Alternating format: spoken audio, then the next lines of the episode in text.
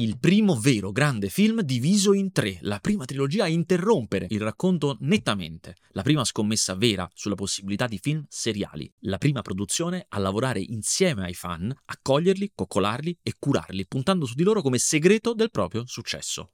Oggi parliamo di Il Signore degli Anelli, per festeggiare i 100 anni dello studio Warner Bros. i tre film tornano in sala ognuno per tre giorni e scaglionati, la settimana del 10 luglio, quella del 17 e quella del 24. Questo podcast è una guida al successo che ha avuto Il Signore degli Anelli. Con Bianca Ferrari discuteremo come la New Line e Peter Jackson abbiano prima sottovalutato e poi capito l'importanza del fandom nella creazione di una nuova forma di blockbuster e nella gestione delle proprietà intellettuali. Torneremo al 2001, quando le saghe nel cinema erano tre: La Compagnia dell'Anello, Harry Potter e la Pietra Filosofale e Star Wars La Minaccia Fantasma, uscita solo due anni prima. E ci torneremo per capire come all'epoca giornali e critica vedessero queste operazioni e come quello del Signore degli Anelli fosse un approccio totalmente nuovo. Guarderemo infine come negli anni successivi all'uscita della trilogia il resto del cinema abbia cercato e imitato quel successo, rubandone gli elementi di novità, copiandone la strategia e adeguandosi ai nuovi standard fissati da Peter Jackson.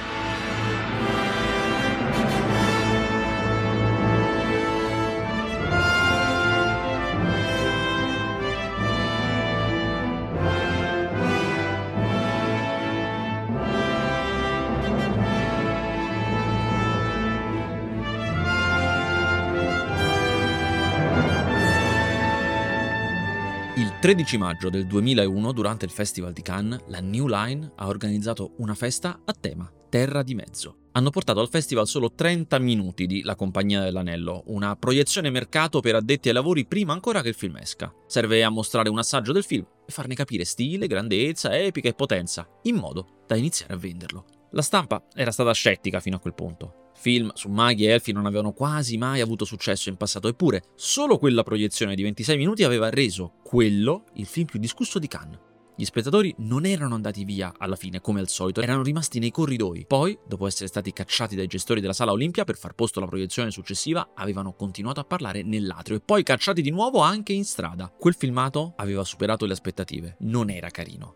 Era epico, ma intimo. Come in seguito Peter Jackson, il regista, disse a Variety, Tolkien ha creato la fantasia, ma non in modo condiscendente. I libri hanno un peso storico, non ha trattato Il Signore degli Anelli come un fantasy, ed è questo che ci ha attratto, fare un fantasy come un pezzo storico. Abbiamo attinto alle antiche culture romane, greche e norrene, non abbiamo mai cercato di inventare nulla, abbiamo cercato di basarlo su parti del nostro mondo. Insomma, a Cannes se ne parlava più di Moulin Rouge e Shrek, i film che in teoria avrebbero dovuto monopolizzare quel festival. Più sorprendente di quei 26 minuti però sarebbe stata la festa a tema Terra di Mezzo. Dagli hotel di Cannes c'era un via vai continuo di bus che portavano i 1500 ospiti in un castello in cima alla collina dove erano stati allestiti i set del film e dove c'erano gli attori in costume. Era una festa da 2 milioni di dollari che doveva convincere tutti che, nonostante non ci fosse un grande studio dietro, o almeno non ancora, questo era un film gigantesco ed epico. Soprattutto era una festa a Cannes da 2 milioni di dollari in cui erano stati invitati per la prima volta anche i fan, una selezione di fan che già avevano visitato il set per parlare, comunicare, raccontare e iniziare a promuovere questo film così vicino e attento all'eredità dello scrittore dei romanzi, J.R.R. Tolkien.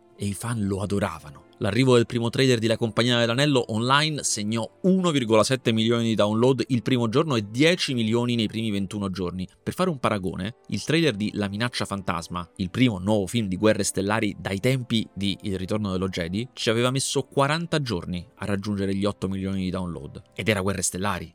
Sembrava un successo scontato, ma non lo era. Nessuno sapeva se un successo online si poteva tradurre in uno nel mondo reale, e la trilogia fu girata tutta insieme. Se il primo film fosse andato male, comunque erano stati spesi soldi anche per il secondo e per il terzo. Il budget previsto per la trilogia era di 130 milioni, ma era cresciuto fino a 200. In più, La Compagnia dell'Anello sarebbe uscito a dicembre, tre mesi dopo l'11 settembre, e avrebbe parlato di minacce e guerra. Sembrava la contingenza peggiore. A Variety però ci avevano visto lungo. Nella recensione sentenziavano con il mondo di nuovo ossessionato dallo scontro tra bene e male, il momento sembrerebbe ideale per il Signore degli Anelli. Lo fu.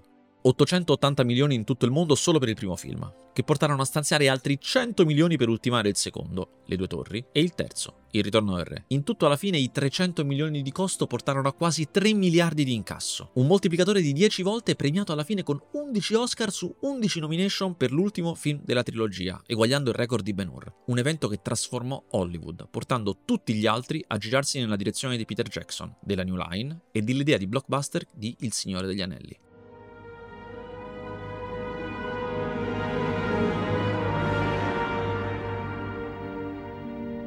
Nella terra di mezzo sta tornando il male. Lo stregone Gandalf ne ha un forte sospetto nel momento in cui, andando a fare visita al suo vecchio amico Bilbo, un piccolo hobbit, si rende conto che l'oggetto che tiene in casa e che aveva trovato per caso durante un'avventura è l'unico anello, forgiato millenni prima e molto potente. L'esistenza stessa di questo anello che si credeva perduto cambia tutto e scatena ricerche e nuove consapevolezze. Il Signore Oscuro Sauron sta tornando ed è alla sua disperata ricerca. Ogni volta che qualcuno lo indossa, esso lo avverte e così Sauron si avvicina a capirne la posizione. Bilbo lascia l'anello al nipote Frodo, un altro hobbit, razza così pacifica che forse è l'unica in grado di non farsi corrompere dal potere dell'anello. Gandalf manda quindi Frodo e i suoi amici hobbit a un gran consiglio in cui hobbit, elfi, umani e nani, le principali razze della Terra di Mezzo, devono decidere cosa fare di questo anello. Si formerà una compagnia con esponenti di ognuna di queste razze, che avrà il compito impossibile di portare l'anello nell'unico posto in cui può essere distrutto, nella bocca del vulcano del Monte Fato, proprio là dove dimora Sauron, il Signore Oscuro. Ci vorranno diverse morti, magie, creature devastate dall'aver indossato troppo a lungo l'anello, mostri, battaglie epiche, amori, regni distrutti e tradimenti lungo tre film per compiere l'impresa e salvare la terra di mezzo. C'è del buono in questo mondo, padron Frodo. Abbiamo già cominciato a capire che per quanto riguarda la trilogia del Signore degli Anelli, il fandom è stato centrale, non solo per la produzione, ma anche per l'accoglienza e poi tutta la fortuna che ha avuto la trilogia nella storia. Fino sì, ok, però che intendiamo per fandom? Cioè proprio lo steccato interpretativo. Lo steccato interpretativo. Allora, diciamo che accademicamente potremmo definire il fandom come una sottocultura, composta ovviamente da fan, che si caratterizza per un grande senso di empatia e eh, cameratismo, potremmo dirlo, con altre persone che condividono quello stesso sentimento o interesse. O interesse. Mm. Ma il fandom ha origini prima di internet, ovviamente. Questo è un aneddoto incredibile. Nel 1893 20.000 lettori di The Strand Magazine annullarono il loro abbonamento alla testata perché su quella testata veniva pubblicata a puntate Sherlock Holmes, cioè Sir Arthur Conan Doyle lo pubblicava lì, e a un certo punto Sir Arthur Conan Doyle lo fece morire. E questa cosa fece infuriare talmente tanto i fan da annullare la sottoscrizione, che è un po' come quando ci sono i boicottaggi online. Sì. E poi già riguardava una specie di narrazione seriale, no? Il fatto esatto. che e già i fan volevano influire nella produzione, cioè volevano che succedessero le cose che volevano loro. Sì, esattamente. Come Guerre Stellari. Guerre Stellari poi è stato Guerre un altro stellari. passo molto forte perché certo. sapete che, probabilmente sapete che dopo il primo film, Una nuova speranza, quando uscì il secondo, L'impero colpisce ancora, ci fu una risposta negativa dei fan perché c'erano sì. diversi cambiamenti, anche un po' la storia veniva cambiata, si scopriva che Darth Vader è il padre di Luke Skywalker, forse non dovevo dirlo. Ma poi ne parleremo anche di Lucas. Certo, perché pure lui ce ne ha avute con i fan. Insomma, già lì ci si ebbe un po' un assaggio che i fan sono una potenza. Sì, sì, sono una potenza che va considerata e che può essere un grandissimo alleato di chi produce il film. Ah, Anche se in realtà all'epoca col cavolo che era un alleato. Certo, all'epoca no, ed è stato proprio il Signore degli Anelli che ha cambiato le cose. Sì, all'epoca teoricamente quello che si pensava fino agli anni 90, anni in cui poi il fandom come importanza era sempre cresciuto, era che andava un po' combattuto, cioè il fandom che non era quello ufficiale, non era quello approvato, mm-hmm. solitamente la grande industria e i produttori eh, lo combattevano per questioni di copyright, perché non dovevano sì. appropriarsi del materiale coperto da copyright. Però poi a un certo punto cambia tutto perché cambiano le tecnologie. Cambia tutto con l'avvento di internet. Come potete immaginare, prima di internet incontrarsi e dibattere era qualcosa che si faceva solo fisicamente, magari alle convention. Sì, tipo una volta l'anno. Cioè. Invece con internet c'è uno scambio diretto e continuo tra persone che appunto magari non si conoscono e si ritrovano Però su internet e, fa- e, fanno, sì. fanno, comunità e, e, possono, vabbè, creare materiali che ora chiameremo fan, fan, fiction, fiction, fan fiction, ma anche altre, per esempio, non so, creazioni artistiche, musicali, qualsiasi, qualsiasi tipo di creazione. Questo cambia tutto. E l'industria capisce che possono essere un grande alleato, anche Perché? perché Produzioni diverse si parlano. produzioni diverse si parlano e è un- un target che può essere studiato molto meglio. Quello che invece l'industria, i produttori e tutte le persone che creano storie non erano ancora arrivati a capire nel momento in cui entra in produzione Il Signore degli Anelli era che i fan sono persone che mettono una parte di se stessi nell'interpretazione di quello che leggono. E in questa maniera, chiaramente sto tirando fuori una tesi accademica, non è mia, non è che io ho le tesi sui fan. In questa maniera, mettendo una parte di se stessi nell'interpretazione, il testo non diventa mai obsoleto, i film, i libri e tutto quanto, perché c'è una parte di loro e una parte della narrazione. Questo era, come dire, lo stato dell'arte, del pensiero, di come si guardava il fandom nel 1999, quando entra in produzione Il Signore degli Anelli. Legolas, cosa vedono i tuoi occhi di elfo? Ovviamente il fandom del Signore degli Anelli non nasce con i film. Ovviamente no, nasce ben prima Mhm. degli anni 50, precisamente nel 54, un Quando- anno dopo quando- la pubblicazione. Il libro del 53, sì. E diciamo che il fandom appunto dei libri si ritrova nelle riviste di fantascienza, poi magari fisicamente si incontravano alle convention tipo Sempre il di fantascienza, erano come ospitati dai fan di fantascienza, Sì. probabilmente erano anche sovrapposti, cioè Sì, molti sì, erano sì, sì. uguali. C'è da dire che se conoscete, e probabilmente conoscete Il Signore degli Anelli, sapete che Tolkien aveva scritto i libri per essere una nuova mitologia, erano particolarmente vasti, raccontavano un mondo intero e quindi si prestavano ad avere questo tipo di fandom molto più che magari altre cose che erano magari altret- altrettanto famose o forse anche più famose. E i fan del libro vanno avanti così per decenni, cioè tra articoli su testate, vedersi una volta l'anno, fino a che a fine anni 90 non nasce TheOneRing.net, Sì, che è un sito internet che nasce per dare notizie della lavorazione dei film, ma chiaramente è fatto da fan dei libri, perché Certo. solo quello c'era. e questo accade nel 1998, quindi Esatto. poco prima, due anni prima diciamo del... Che partisse ufficialmente la lavorazione, quindi più o meno in fase di scrittura è. E a quel punto già Peter Jackson comincia ad avere delle idee chiare su come deve parlare ai fan. Vi dovete immaginare, come vi abbiamo detto prima, che a fine anni 90 l'abitudine delle major o di chi produceva un film era di attaccare i siti. Mhm. Internet non era visto di buon occhio in generale proprio. come qualsiasi nuova tecnologia ovviamente. Esatto.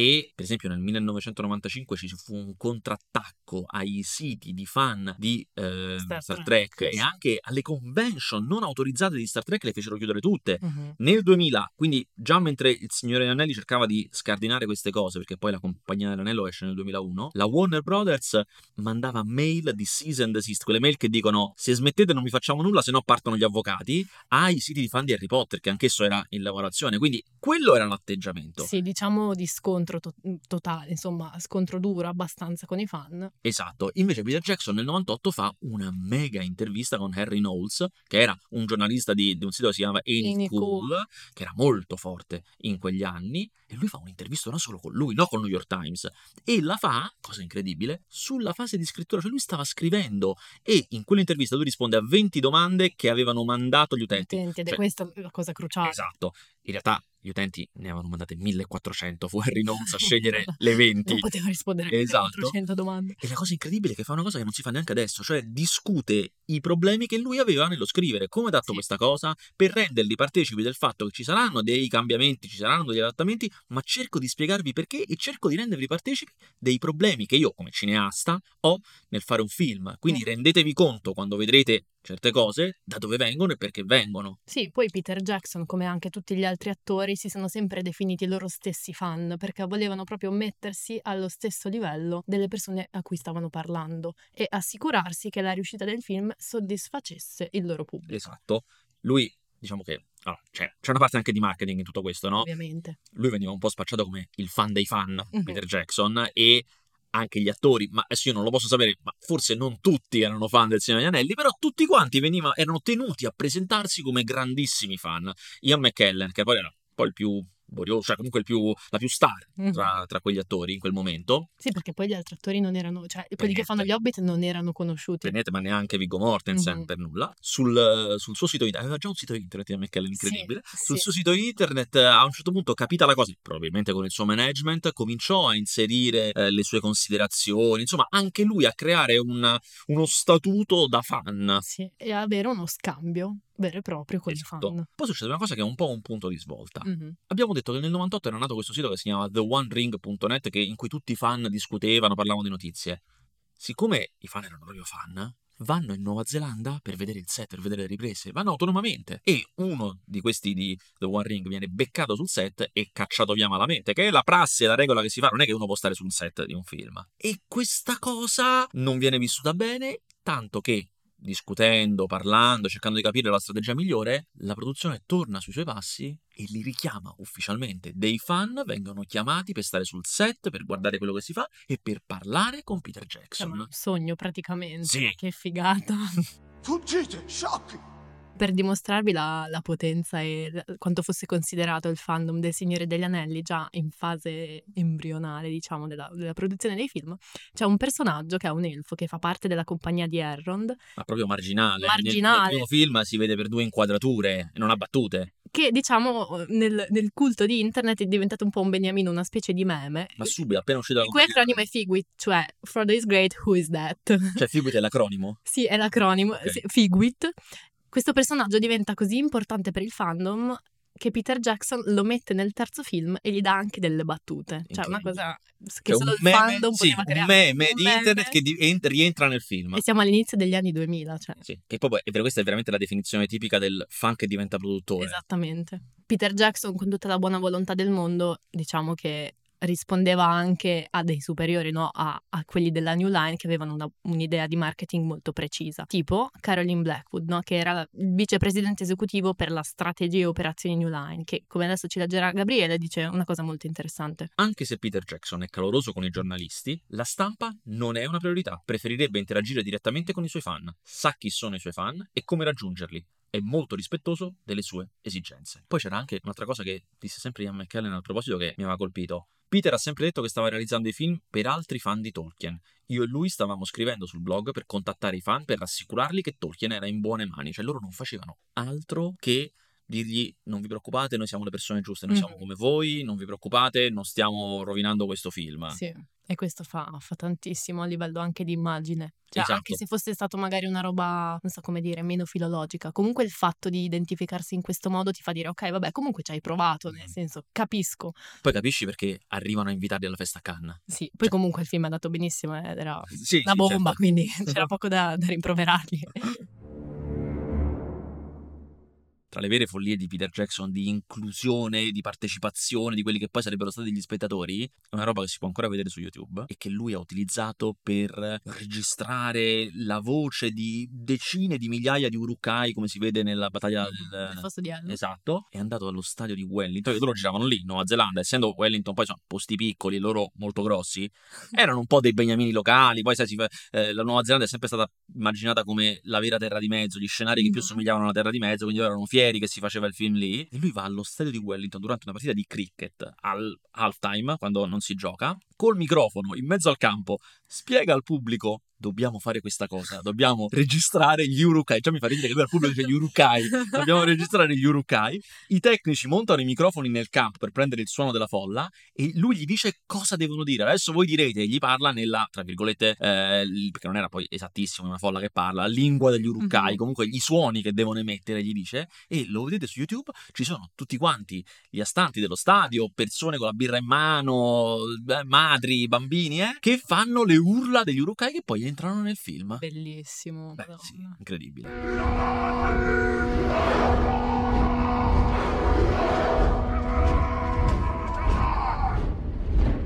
Chiaramente il lavoro sul fandom poi non è che si ferma alla produzione, anzi, dopo è ancora più forte. Certo. Pensate soltanto a tutto quello che è stato fatto con i DVD e l'home video, tutti i contenuti che vanno prodotti mentre tu stai facendo il film, chiaramente, Mhm. ma che poi vengono inseriti nei DVD, eh, informazioni sull'adattamento dei libri, discussioni, dettagli della ricerca dei prop, cioè degli oggetti di scena eh, o dei costumi, tutto per incoraggiare i fan. Addirittura avevano creato un digital fan club loro del- della produzione a cui il primo iscritto era Elijah Wood, che loro poi no, li, li- li coinvolgevano sempre. C'erano i libri, dei concept, cioè dei, dei disegni fatti per immaginare quel mondo che sono stati pubblicati, le edizioni speciali della colonna sonora non si fermavano mai, era un continuo di produrre oggetti o eh, opere o testi sul film, sulla produzione, di cui i fan si abbeveravano e che prolungavano la loro esperienza. esperienza, interesse e lo, e lo tenevano vivo. Poi ci ricorda quello che diceva Eco nell'altra puntata, no? Quella di Eh, Casablanca, esatto. del far perdurare l'esperienza del film. Che Eco lo diceva su- sul fatto che ogni pezzo del film contiene il tutto del film, e qui in realtà anche ogni pezzo del paratesto, cioè delle cose che sono intorno al film sembrano contenere tutto il Signore degli Anelli. Sì. E poi c'è questa storia che non andremo in profondità, ma è stupenda, dei documentari che stanno in questi DVD, Mhm. fatti da Costa Botte, che sono tipo 20 ore da 200 che lui ne aveva girate, che poi sono state eh, pubblicate, ripubblicate nelle limited edition, sempre di più, cioè roba veramente esageratamente immensa che vanno nel dettaglio e fanno vedere anche le crisi del regista, è veramente un- una specie di documentario su come si fa un grande film. Mhm. Questa cosa non passa inosservata. Per esempio, quando Todd McCarthy, il critico di Variety, fa la recensione del primo film di La Compagnia dell'Anello, che scrive Fortunatamente la narrativa episodica non richiede che i non tolkieniani assorbano tutti i dettagli e le minuzie della mitologia inventata dall'autore per potersi godere la storia. I dettagli sono lì per gli appassionati, ma non sono mai un muro spaventoso per i nuovi arrivati. loro avevano capito che questo film si rivolgeva sia ai fan che no, cioè che c'era comunque tutta una parte del film che era per i fan e addirittura dicevano non vi preoccupate e anche per i non fan, eh, cosa che doveva essere scontata. Poi mi sembra che più avanti dice un'altra cosa eccezionale perché all'epoca, se magari non tutti se lo ricordano, la Compagnia dell'Anello esce insieme a Harry Potter e alla Pietra Filosofale Eh sì. e si sapeva che da una parte eh, Jackson aveva fatto tre film, dall'altra Harry Potter erano già tanti libri, non era finita la pubblicazione dei libri, ma erano tanti e se aveva successo sarebbero diventati una serie di film. Quindi molti li paragonavano e anche Todd McCarthy che scrive un'area in cui Harry, cioè Harry Potter, supera Anelli è sulle star nel cast, ma comunque il film è sapientemente servito. Un caposaldo tra gli attori sono gli occhi blu, specialmente quelli di Ian McKellen e Kate Blanchett. Cioè, Wow, assu- cioè, sì. un vero e proprio dettaglio. Sì, veramente, cioè, forse non, non l'avrei scritto così, però... Tommaso. Sì, esatto, però comunque il punto era un po' quello. Ti abbiamo capito, Todd. comunque.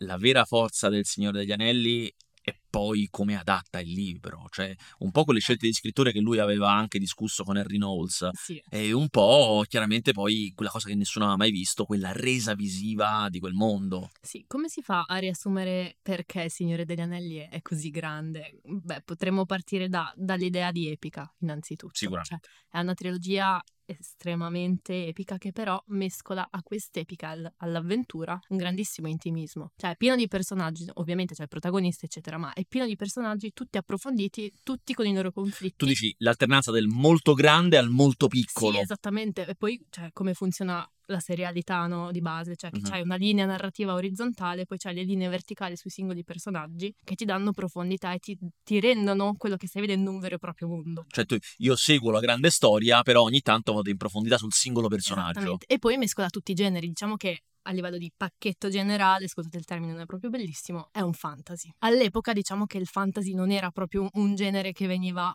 molto apprezzato, cioè viene rilanciato Poi proprio cinema andava particolarmente Anelli, male, sì. poi con Harry Potter eccetera, ma prima di questo Harry Potter Fantasy, adesso qui arriva qualcuno che ci mena. Però insomma, eh, sì, ci siamo capiti. Ci siamo capiti. E quindi il Signore degli Anelli ha questa base fantasy, ma dentro c'ha tutti i generi. È per questo anche che funziona. C'ha il dramma, l'horror, il thriller, il romance, la commedia, c'è di tutto dentro. Quindi il fatto che sia fantasy, diciamo che è il trade union Sì. di tutto quello che c'è nel film. Ed è questa, secondo me, è un'altra delle sue grandi. Roba complicatissima da scrivere, cioè trovare il tono che fa convivere sullo schermo, perché non basta copiare Tolkien, trovare il tono che fa convivere sullo schermo generi diversi senza che siano ridicoli. Sì. A proposito di ridicoli, poi leggeremo una cosa più avanti che mi ha fatto molto ridere tra le critiche del- che, su- che uscirono all'epoca dell'uscita del primo film. Insomma, è una cosa complicatissima. L'hanno fatto Peter Jackson e, la moglie, Walsh. Walsh. Assolutamente, grandissimi sceneggiatori, oltre che Peter Jackson, grandissimo filmmaker. Perché a proposito di filmmaking, cioè di capacità proprio visive, una cosa bellissima del Signore degli Anelli, avevano detto prima che quello che crea Tolkien di base non è surrealtà, ma nella sua idea era una sorta di storia Mhm. inventata. Sì, un'invenzione fatta come se fosse storia vera. Esatto, come se parlasse di vera e propria storia. Essendo quindi falsa storia e non fantasia, a livello visivo c'è bisogno di fare un lavoro di un certo tipo, no? Per Perché se no, rendere quell'idea. se no visivamente ti sembra fantasia, invece ti, se- ti deve sembrare falsa storia. Cioè, il fatto è che quando guardiamo Il Signore degli Anelli non abbiamo tipo quello stupore che abbiamo, per esempio, guardando il mondo surreale del mago di Oz o di mondi fantastici totalmente, Sì. esatto, totalmente inventati. È vero, ma praticamente alla fine come si fa? Cioè, come, cosa si è inventato Peter Jackson per renderlo. Peter Jackson diciamo che non si inventa ma riprende anche una cosa che era già stata fatta nel cinema, per esempio da, da Sergio Leone, Mm. che è la vista spettacolare, ovvero mescolare, cioè mettere insieme grandi campi larghi, anzi campi larghissimi che ti danno l'idea proprio Panoramiche. spazio, cioè quindi tutta la, la natura che vediamo nel film, nei film la, la Nuova Zelanda, quindi montagne, campagne, insomma di Inquadrature da lontano. inquadrature bestiali di Mhm. cose giganti, alternati a soggettive, campi strettissimi che ti danno proprio l'idea di come il personaggio sta vivendo quel paesaggio. Ah, ho capito, cioè c'è questa cosa grande, io ci sono dentro e anche io che sono personaggio la guardo e la ammiro perché è il mondo vero. Esatto, ed è proprio questo contrasto che ti dà proprio l'idea di come il personaggio sta vivendo quel mondo e quindi anche tu da spettatore attraverso quella breve vista soggettiva senti di stare Come ne è colpito, cioè che influenza quel panorama e quel mondo a su di lui. Esattamente. Siamo stati molto vaghi siamo andati sul generale, ma se volete degli esempi specifici nel Signore degli Anelli, queste cose si vede mh, magari nella battaglia del fosso di Helm, in Le Due Torri, oppure in quella dei campi di Pelennor eh, nel Ritorno del Re. L'alternanza campi lunghi, come le persone sono eh, colpite da questi panorami e il soggettivo, cioè loro, le persone. Come abbiamo detto, non una cosa nuova, cioè lo fa anche via col vento. Sì, anche via col vento, la vista di Atlanta e poi come sarà per esempio come è stato per Sergio Leone per esempio eh, c'era una volta al West no? Certo. quando arriva la cardinale no? e, e c'è la, la macchina che si alza e, e vediamo il paesaggio per la prima volta oppure tipo il gladiatore Sì, lo fanno quei film che hanno proprio bisogno di mettere in relazione personaggi e paesaggi. Lo fa Braveheart, per Mhm, dire, che poi che tra l'altro faceva vera storia. Anzi, faceva un po' il processo contrario, prendeva storia vera e cercava di farci epica un po' finta. Mhm. Nella lingua corrente si dice un anello per domarli tutti, un anello per trovarli, un anello per ghermirli e nell'oscurità incatenarli. La cosa divertente è che proprio in quegli anni, se Peter Jackson era lo Ying, lo Yang era George, George Lucas, Lucas. che nel 99 aveva fatto uscire La minaccia fantasma. Mhm. Nel 2002 avrebbe fatto uscire L'attacco dei cloni ed era lo stesso anno in cui usciva Le due torri. Quindi, insomma, quella nuova trilogia si sviluppava insieme alla trilogia del Signore degli Anelli e aveva tutto un altro atteggiamento nei confronti. totalmente diverso Uomo degli anni 70 contro uomo degli anni 2000 proprio. I due film che uscirono insieme, L'attacco dei cloni e Le due torri, incassarono uguale, però George Lucas era percepito come uno che voleva lucrare sopra quello che aveva creato, sopra una mitologia, mentre invece Peter Jackson era percepito come, soprannome ufficiale, eh, l'Hobbit di Hollywood. che carino e questo nonostante Le due torri, il film del 2002, abbia una delle più grandi variazioni dal romanzo, cioè la storia d'amore tra Aragorn e Arwen. Mhm. Sì, sostanzialmente la Lucasfilm aveva un atteggiamento antagonista, potremmo dire, verso il fandom. Dal 77, diciamo, quindi da, Una nuova speranza. dalla nuova speranza, la Lucasfilm si sentiva minacciata proprio da quello che i fan producevano e quindi gli minacciava di togliere tutto quello che fosse fan produced, potremmo dire, e coperto da copyright perché davano interpretazioni che magari non erano ufficiali, no? Sì, sì, voleva Rispetto- gestire solo lui quella roba. Esatto, quindi è una cosa che aveva detto Lucas, adesso ve la parafraso, più o meno diceva bisogna omaggiare, non bisogna interpretare. Non variate quello che io ho fatto. Eh, Come se no, qualcosa di culturale fosse appannaggio soltanto di chi lo crea e non si può discutere o fare qualcosa, vabbè, ma poi questo è un discorso larghissimo Mhm. che ha a che fare col copyright. La Lucasfilm fa un po', fa un po' finta di, avere- di fare un passo avanti verso i fan, quindi per esempio eh, mettono a disposizione per gli utenti di StarWars.com gli effetti sonori no? Da utilizzare, esatto, quelli originali, però a patto che fossero utilizzati secondo certi standard morali e poi quello che producevano i fan diventava totalmente di proprietà della Lucasfilm. Proprietà intellettuale loro. Così, insomma, non è proprio una Sì, sì, cosa... c'è una visione antitetica. Addirittura è clamoroso quello che disse una volta eh, Jim War, che era il vicepresidente del marketing della Lucasfilm, in un'intervista ufficiale al New York Times, che vi vado a leggere. Siamo stati sempre molto chiari sulla linea che abbiamo tracciato. Amiamo i nostri fan, vogliamo che si divertano, ma se qualcuno usa i nostri personaggi per creare storie a sé, quello non è lo spirito con il quale intendiamo il fandom. Il fandom è celebrare la storia per come è.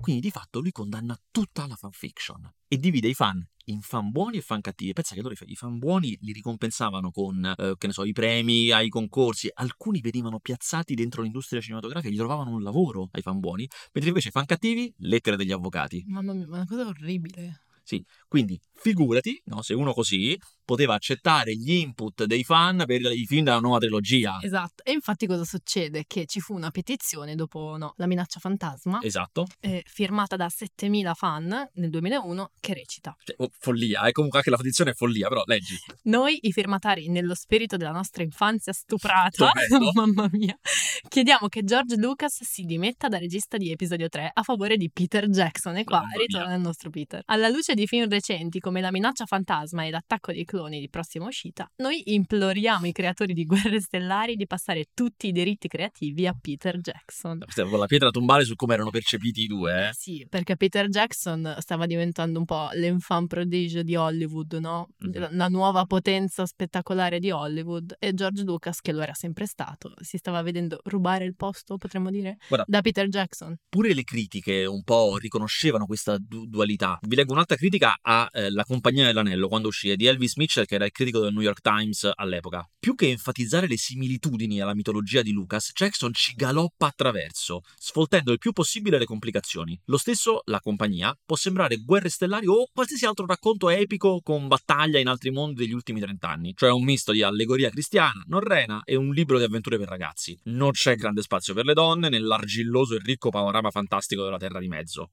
Scrive una cosa che mi fa morire. A quanto pare, Mr. Jackson trova che la maniera per fare in modo che nella testa degli spettatori ognuno dei gruppi in lotta rimanga distinto sia di dargli un taglio di capelli di una diversa band degli anni 70. Cioè, già questo fa ridere. Ma poi lui va nel dettaglio! Gli Hobbit hanno capelli ricetti e scompigliati come fossero membri del gruppo di Peter Frampton. Aragorn e Boromir li hanno, hanno dei cespugli lunghi e non lavati come gli Aerosmith e il biondone Legolas ha il look da angelo caduto in terra degli Allman Brothers. Poi, genio, il piccolo, iracondo e barbuto Gimli potrebbe essere il loro procuratore. La Compagnia dell'Anello si lascia guardare come un film di spada e magia prodotto da VH1, che se non lo sapete era il canale tematico di moda in cui andavano le sfilate, i servizi fotografici. Tutti insieme roccheggiano contro Sauron. Ho usato questo roccheggiano come nei, nei Simpson. Beh, però inconsciamente sta, sta ammettendo una cosa, cioè che il lavoro di dettaglio di Jackson non era per niente casuale. Benissimo. Da quel momento in poi diciamo che George Lucas ha perso un po' in, eh, come possiamo dire, credibilità? Sì, la, la potenza del suo nome. Si dice anche production value in un certo senso, Sì. cioè quanto usi il nome di una certa persona per farti pubblicità oppure quanto lo coinvolgi in cosa. Guarda, l'esempio perfetto è quando eh, Peter Jackson ha prodotto Le avventure di Tintin Sì. e il suo nome tipo era gigantesco, prodotto da Peter Jackson, anche se era un film di Spielberg, Mhm. e invece più o meno eh, ne- negli stessi anni George Lucas fa il produttore esecutivo di una roba minuscola che si chiama Red Tails, eh, insomma una, una produzione piccolina e il suo nome lo nascondono, lo scrivono piccolino dove nessuno lo possa vedere. Quasi si vergognassero. Sì, esatto. Che questo tipo di atteggiamento, quello protezionistico che esclude i fan, sia sbagliato, abbiamo avuto l'ultima dimostrazione proprio con una storia del Signore degli Anelli, Mhm, con Gli Anelli del Potere, la serie TV di Amazon. Esattamente. Non sappiamo bene come è andata perché Amazon non rivela veramente tutti i suoi dati, però sappiamo che la ricezione non è stata eccezionale, anzi tutte le variazioni che hanno fatto per aumentare l'inclusività sono state prese malissimo dai fan perché non sono mai stati coinvolti in nessuna fase, se le sono dovuto beccare e basta. Mhm. L'impronta del Signore degli Anelli ad oggi è ovunque a Hollywood, quantomeno nei grandi film. Cioè, immaginatevi che ogni qualvolta che un personaggio viene ridisegnato completamente perché la prima volta non piaceva, è successo con Sonic, viene dalla spinta dei fan, che è una cosa signor- che è nata con il Signore degli Anelli. Ogni volta che un personaggio viene tirato fuori e poi torna, oppure un personaggio viene eliminato perché non piaceva, viene dal Signore degli Anelli. Ogni volta che un director's cut viene accantonato e ritirato fuori e riportato al cinema, l'abbiamo visto con Zack Snyder, è perché i fan hanno capito, grazie al Signore degli Anelli, che hanno un peso che possono spostare. Ogni volta che spingono per un casting in una certa direzione, sia che sia più diversità, più inclusività, quello che è, viene dal Signore degli Anelli. E le produzioni, come avete capito, li assecondano perché hanno capito che è così che funzionano i blockbuster moderni, quantomeno quelli che si basano su proprietà intellettuali. Chi è che non lo fa? Chi non lo ha fatto negli anni 2000, perché oggi ormai lo fanno tutti, è finito malissimo. Probabilmente vi ricordate, o forse non vi ricordate, proprio per questo, L'adattamento di Eragon, un fantasy, è andato malissimo. L'adattamento tutto diverso, tutto cambiato di Risveglio delle Tenebre, che pure veniva da una serie di libri, è andato malissimo. L'adattamento della Bussola d'Oro, che ci misero un sacco di soldi. Sì. C'era um, Nicole Kidman, c'era Sì. Daniel Craig, è andato malissimo. E invece tutti quelli che ci hanno lavorato con i fan hanno avuto tutta un'altra resa al box office. Lasciamo stare Harry Potter, che chiaramente è arrivato più o meno insieme al Signore degli Anelli, ma Però penso tipo per la mia generazione Twilight è stato Esatto. uno di questi film, Hunger Hunger Games, Divergent, Divergent. esatto. Ed è, e sono tutte, non a caso, proprietà intellettuali. Esattamente, perché cosa succede? Diciamo che negli ultimi 30 anni più o meno Hollywood comincia a lavorare soprattutto sulla IP, la proprietà intellettuale. Questo perché, diciamo, riassumendo molto, la proprietà intellettuale è praticamente il diritto su una creazione narrativa, cioè quindi il diritto su un libro, su un, un- non un libro in sé, sulla storia, Il mondo narrativo. un mondo narrativo. Pensate alla Mar- il mondo Marvel. Questo perché diciamo che più eh, siamo andati avanti con gli anni, più il costo dell'audiovisivo è aumentato. Quindi per risparmiare cosa fai? Investi su una proprietà intellettuale e la spalmi su diversi media, ci fai il più possibile, la sfrutti proprio fino all'osso.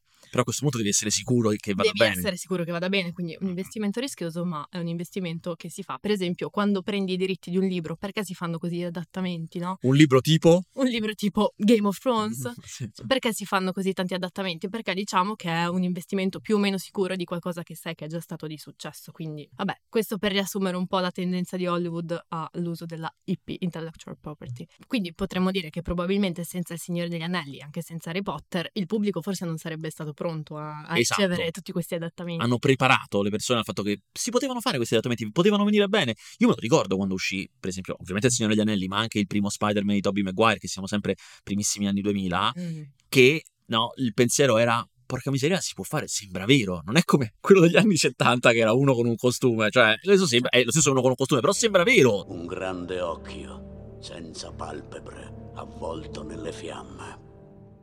Peter Jackson stesso, con tutta la Weta Digital, ha contribuito tantissimo allo sviluppo del motion capture e delle tecnologie digitali che aiutano questo tipo di produzioni. In ultimo potremmo dire che Il Signore degli Anelli ha anche sdoganato la lunghezza dei I film, filmoni i filmoni eterni, quelli che ti prendi tipo due chili di popcorn al cinema. Per esempio La Compagnia dell'Anello dura 178 minuti, che è quasi tre ore, e l'edizione DVD viene allargata a 208 e poi nel Blu-ray addirittura 228. Che sono quasi 4 ore. Due torri, stessa cosa, 179 minuti che diventano 226 nel DVD, 235 nel Blu-ray, Ritorno del Re. Esagerato. Ormai stiamo cacciando dei gran numeri. Parte da 200. Parte da 200, 252 nel DVD e 263 nel Sono Blu-ray. 4 Cioè, ore e mezza. Proprio per immergersi completamente. Sì, se considerate che una volta i filmoni molto lunghi c'erano comunque, pensate a Via col Vento, pensate a Ben Hur, ma insomma non è che fossero ben visti, mentre invece col Signore degli Anelli il blockbuster diventa lungo e soprattutto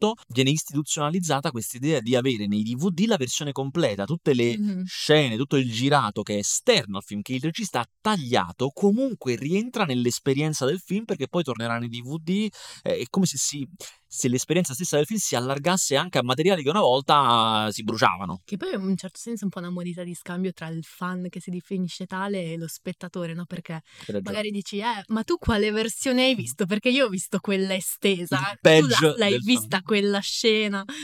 Aneddoto. Quando uscì Il Ritorno del Re, io andai a una proiezione anteprima, non facevo questo lavoro, però fecero questa anteprima per fan all'Auditorium di Roma, in una sala immensa, era una sala da 2000 posti con uno schermo di 6 metri, una cosa veramente immensa, in cui lungo tutta una giornata, si cominciava la mattina, facevano La Compagnia dell'Anello versione estesa, Mhm. quella del DVD, Le Due Torri versione estesa e anteprima Il Ritorno del Re. Che visto per la bello. prima volta.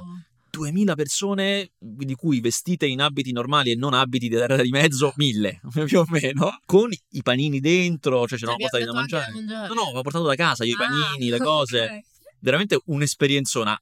Alla fine un po' provato, eh. Sì. Io. Cioè, quando arrivano quei mille finali, finali del Ritorno del Re, tipo, ok, chiudiamo però. Cioè, Poi la notte hai sognato il Signore degli Anelli. Tutto questo, avete visto, era stato accolto abbastanza bene, ma in Italia un filo meno. Cioè questo grande cambiamento del cinema verso produzioni più grandi e importanti non è che veniva visto benissimo in Italia. Cosa diceva il 16 gennaio del 2002, che è il momento in cui la Compagnia dell'Anello esce nelle sale in Italia, il Corriere della Sera, nella persona di un grandissimo critico, eh, Grandissimo critico. Tullio Kesic, che era all'epoca il critico del Corriere della Sera, fece una recensione che inizia con Il cinema è l'anima del commercio? Cioè, proprio cominciamo bene, eh? Quella cosa non migliorerà. Circondati dai campioni della mercanzia legata al film, spade di plastica, pupazzi, libretti e figurine, una coppia di persuasori non proprio occulti ha accolto i giornalisti alla visione stampa di Il Signore degli Anelli al romano Cinema Fiamma. Questa sarebbe la recensione, già comincia descrivendo come l'ha visto. Il tempo di cantare le lodi dell'impresa in chiave di palpitante aspettativa merceologica, fra gli incassi americani 228 milioni finora e le 700 copie che da venerdì venerdì muoveranno all'assalto dei cinema italiani e via con il viaggio nella favola, lasciando però l'impressione che The Lord of the Rings sia in pratica un colossale spot per vendere gadgets. Che era una cosa che si poteva dire pure dei Guerre Stellari, che addirittura misero i gadget in giro prima che uscisse il film, però vabbè, cioè, non, non entriamo in polemica con Kesich. Se Dio vuole non è così prima parte di una trilogia già pronta, i cui seguiti usciranno da qui al 2004, il film di Peter Jackson ha tutti i crismi dell'operazione di alto livello professionale, scontri all'arma bianca che strizzano l'occhio a Eisenstein e Kurosawa. Wow, wow. Wow, bene. questo, eh. Non credo di sbagliare, e questo è stupendo perché inizia con non credo di sbagliare, mitico. Non credo di sbagliare, constatando che è uno spettacolo senza anima e soprattutto inutilmente serioso. Infatti l'umorismo, che è l'arma vincente di Harry Potter, anche loro fanno i paragoni con Harry Potter, mm. qui è del tutto assente assente. Se in definitiva dovessero formarsi due partiti sui Colossal in gara, i potteriani e gli anellisti, anellisti, gli anellisti, sapete dove trovarmi. Wow! Che poi non è vero, c'è là la commedia. Sì, però guarda, non è l'unico, dopo leggeremo un'altra recensione britannica mm-hmm. che comunque accusa che il film di essere... accusa il film di essere troppo serio. Stranissimo, non eh. Niente però. il mio tesoro.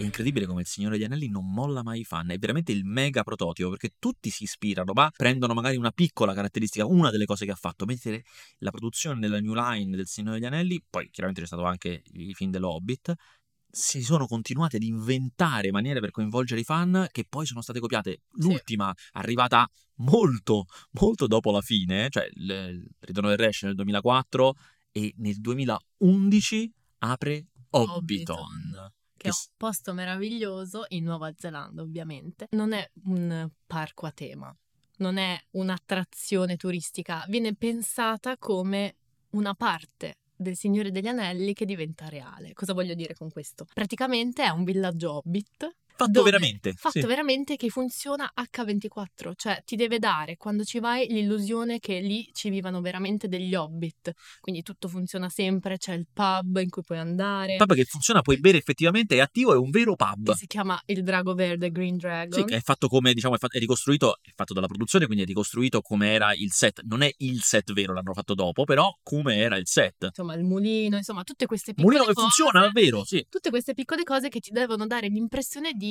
essere non dentro al set, dentro al film. Che è molto coerente con l'idea del non un mondo di fantasia, ma la vera storia. Esattamente. Questo nel 2011. Prima del 2011 invece... Che ridere che la gente ci andava già prima del 2011. Ci andava già, ci andava già. Andava a osservare, diciamo, colline verdi e semplicemente sì, sì. il luogo dove aveva... Guardavano i paesaggi con, de, del film. Questa è una cosa che ha fatto anche Harry Potter nel 2012, quindi un anno dopo Hobbiton, con i famosi studios. Io c'ero andato perché c'ero andato prima che diventasse un luogo da visitare, ero andato sul set dell'ultimo film. Wow. Eh, esatto. Invidia. Perché loro hanno sempre girato in questo hangar che era di proprietà della Rolls Royce quando la Rolls Royce faceva aerei, quindi mm. un hangar gigantesco in cui c'erano tutte le location al chiuso, diciamo. Mm. E poi fuori dall'hangar c'erano anche quelle all'aperto, quindi la casa degli Weasley. Eh, e fa molto ridere perché sono location da film, che vuol dire che, per esempio, Hogwarts non è tutta costruita, gli interni intendo. Certo. Alle volte magari è costruito un, un, pezzo di parete perché l'inquadratura prevedeva solo quel pezzo di parete, non serviva costruire il resto. Però, tipo la sala dove mangiano, c'è tutto quanto. E quella roba lì diventa posto da visitare, quindi soldi, questo vuol dire diventa certo. altri soldi anche dopo e diventa attrattiva per i fan. Questo vuol dire sfruttare la proprietà intellettuale. Ah, bravo, bravo. Questa cosa del Signore degli Anelli poi va così di moda che non viene usata solo per i film nuovi.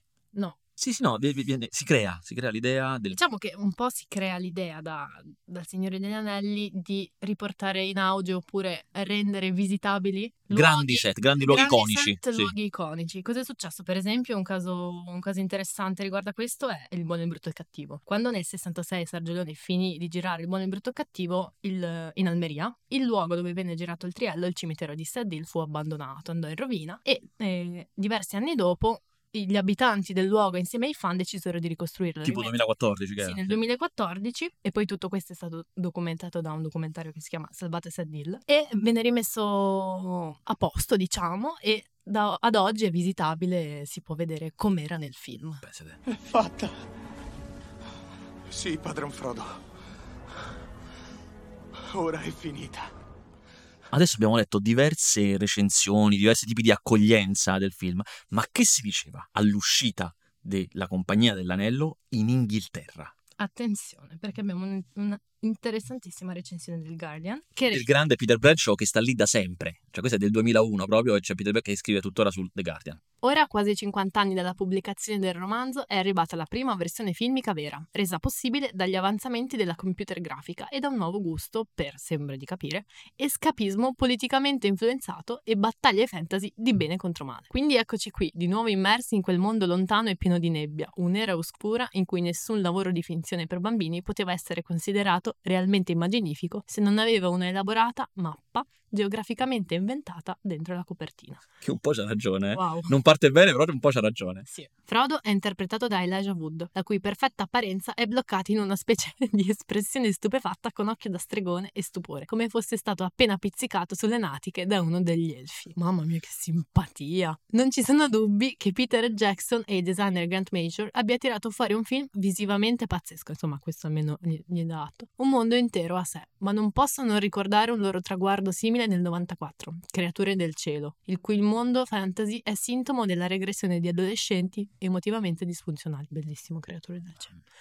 Che questa sia o no una buona descrizione della fanbase di Il Signore degli Anelli non posso dirvelo davvero, ma di certo ci si aspetta che noi ci beviamo questo mondo fantasy senza nessuna qualifica. Ed è spesso un mondo serio, senza humor. Certo ci sono delle battute, ma come in certi film erotici, queste sono estranee all'esperienza del Signore degli Anelli, ok. A differenza di Tatooine o Hogwarts o anche di Camelot, la Terra di Mezzo è molto presuntuosa, specialmente quando la gente con espressione serissima dice cose come prima che sia notte queste colline brulicheranno di orchi.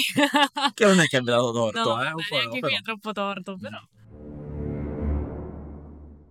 Ok, visto che gli anelli del potere non è che sia andata proprio benissimo, benissimo, benissimo, come porteresti avanti questa proprietà intellettuale? Se dovessi decidere tu che altro fare con, insomma, diciamo che tu ti sei comprata i diritti del Mm. Signore degli Anelli di tutto, che è impossibile perché poi te li vendono solo a pezzi, non hai comprato tutto? Ho comprato tutto. Esatto, cosa ci fai? Allora, sicuramente non farei un sequel o un remake. Perché, ci tengo a vivere, no, sì. Esatto, cioè, che, che vuoi fare? Cioè, non si può rischiare il paragone. Quindi farei un bello spin-off Attenzione. E lo farei su un personaggio che adoro, che è Gollum. Quindi farei Vita, Morte e Miracoli di Gollum. Bellissimo. Da quando non era gol, da quando era normale. Esatto, interpretato da Andy Serkis. Gollum umano, non so chi potrebbe farlo. Oddio. Eh, ci vuole qualcuno, perché lui era tipo, tipo, adesso i fan mi ammazzano, però era tipo Hobbit, era comunque un Ah, sì. piccoletto, no? Eh. Sì, sì, sì. Vabbè, insomma, questo lo capirò quando avrò comprato i diritti e lo farei dirigere da Sam Raimi. Wow, stupendo. Bombissimo. Titolo? Titolo? Gollum Rises. Gollum Rises, il Gollum del potere, non lo so. Io invece, allora, io invece voglio rischiare, voglio fare una serie TV, perché secondo me Gli Anelli del Potere ha sfruttato male un'occasione, voglio fare una serie TV Mm. e la faccio però antologica, tipo Black Mirror, ogni puntata diversa, attori diversi, eh, su storie dal mondo della Terra di Mezzo, che ce ne sono ancora di non adattate, la prendi dal Silmarillion, ma ce ne sono mille, e qui proprio super, decisione super controversa, eh, lo faccio scrivere da Gatis e Moffat, Mm. che sono i due che hanno fatto lo Sherlock, quello con Cumberbatch, e hanno fatto, a me, a me piace, non piace a nessuno, il Dracula del 2020, Mm. secondo me loro sono inglesi, poi è perfetti. Perfetto, bellissimo. Fateci sapere magari cosa fareste voi. Sì, sì, sì, ma non supererà mai i nostri.